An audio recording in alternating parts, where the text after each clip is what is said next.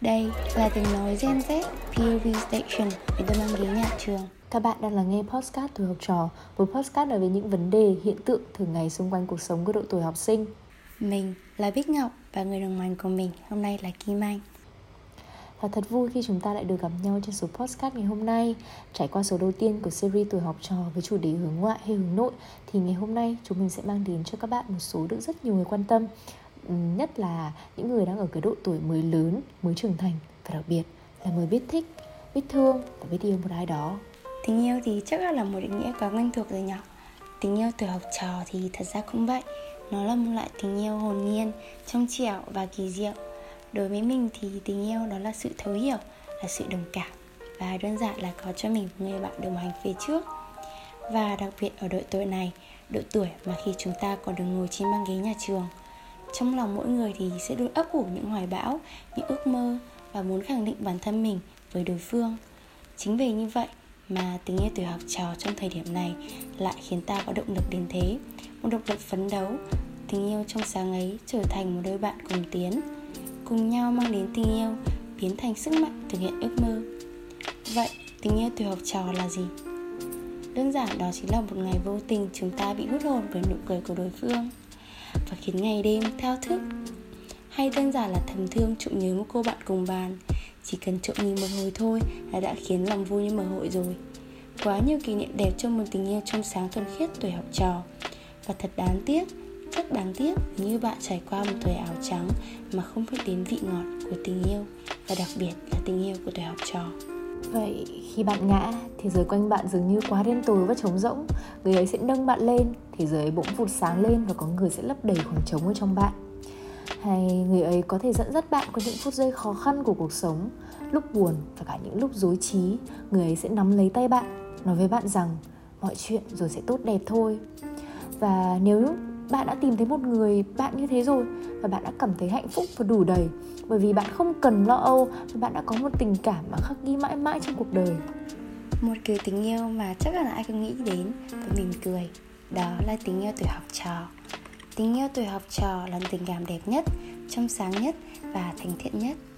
Nhưng mối tình thời cấp 3 nên hay là không, khi chúng ta còn là những đứa trẻ còn đang ngồi trên ghế nhà trường. Vậy có bao giờ bạn nghĩ đó là sai lầm khi tình yêu non nớt ấy kết thúc chưa?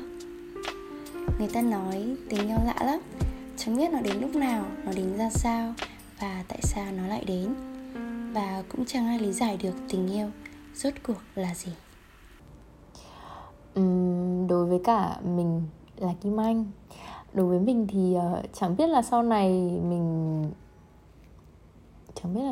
khi mà đã trưởng thành á, và khi đã đủ lớn, không biết là lúc đó có khác gì và khác biệt so với những cái thời điểm mà mình đang trải qua, nó thời điểm thanh xuân này hay không nhá. Nhưng mà những người đã đến với mình trong thời điểm mà cảm xúc của mình bắt đầu thay đổi ấy, bắt đầu biết thích và biết yêu á, mình đã rất vui và rất nhạy cảm luôn. Nhưng rồi họ và mình không chung mục đích đến, và mình cho rằng đó là đúng người nhưng mà sai thời điểm, hoặc cũng có thể là sai người và sai thời điểm luôn. Mình đã từng thích một bạn kiểu cảm nắng ấy mọi người ạ, và mình cũng chẳng nhớ rõ là vì sao bọn mình lại đến với nhau nữa. Nhưng mà khi mà bạn ấy đến với mình và bạn ấy cho mình cái cảm giác mình phải giỏi hơn, mình phải tốt hơn và mình phải rất tích cực luôn á, bởi vì bạn ấy có cho mình một cái sự hoàn hảo bên ngoài, và mình nghĩ rằng mình cũng phải thật cố gắng để bằng bạn ấy. Tuy nhiên mọi người biết không, vì lúc đấy mình quá trẻ con luôn ấy, thế nên là những cái biểu hiện cảm xúc và hành động của mình ấy nó siêu trẻ con luôn. Và đến bây giờ thực ra là vẫn còn trẻ con, bởi vì thực sự bây giờ mình vẫn chưa trưởng thành, nhưng mà cái thời điểm đó nó còn trẻ con hơn rất nhiều. Mình không biết đối phương như thế nào, nhưng mà thực sự đối với mình, bây giờ mình nghĩ lại mình xấu hổ luôn á. Nhưng mà bọn mình kết thúc vì mình cảm thấy lúc đó mình chưa sẵn sàng để bước tiếp. Mình cảm thấy mình vẫn chưa đủ để tiếp tục. Một phần vì mình cảm thấy mình chẳng có gì cả, một phần vì chúng mình còn quá non nớt để nghĩ đến việc sẽ đi xa hơn.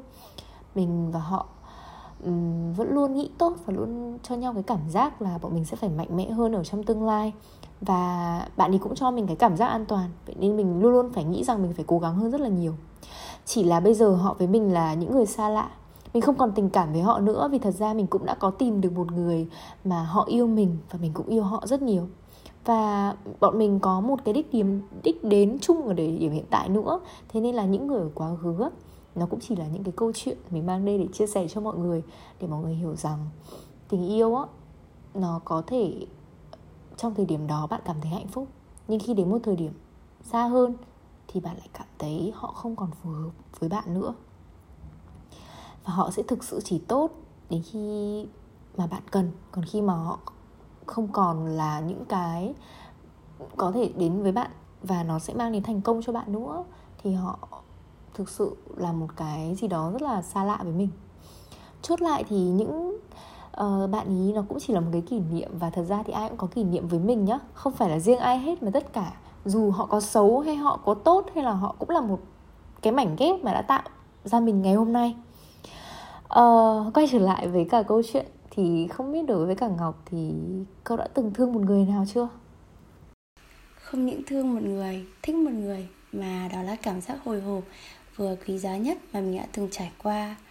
Mình biết rằng là thanh xuân có hạn, nên là những gì mình đã, đang và sẽ trải qua trong cả khoảng thời gian học tập này mình sẽ luôn ghi nhớ. Cho dù họ có là ai, họ như thế nào, thì đó sẽ là mãi một phần ký ức trong mình.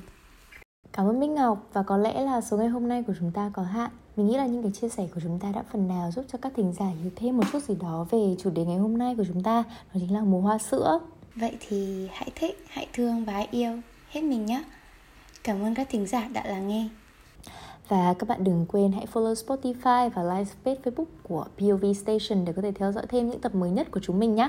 Kết thúc podcast ngày hôm nay thì chúng mình muốn gửi đến các bạn một bài hát có tên Out Of My League của Fitz And The Tantrums. Và bye bye và hẹn gặp lại.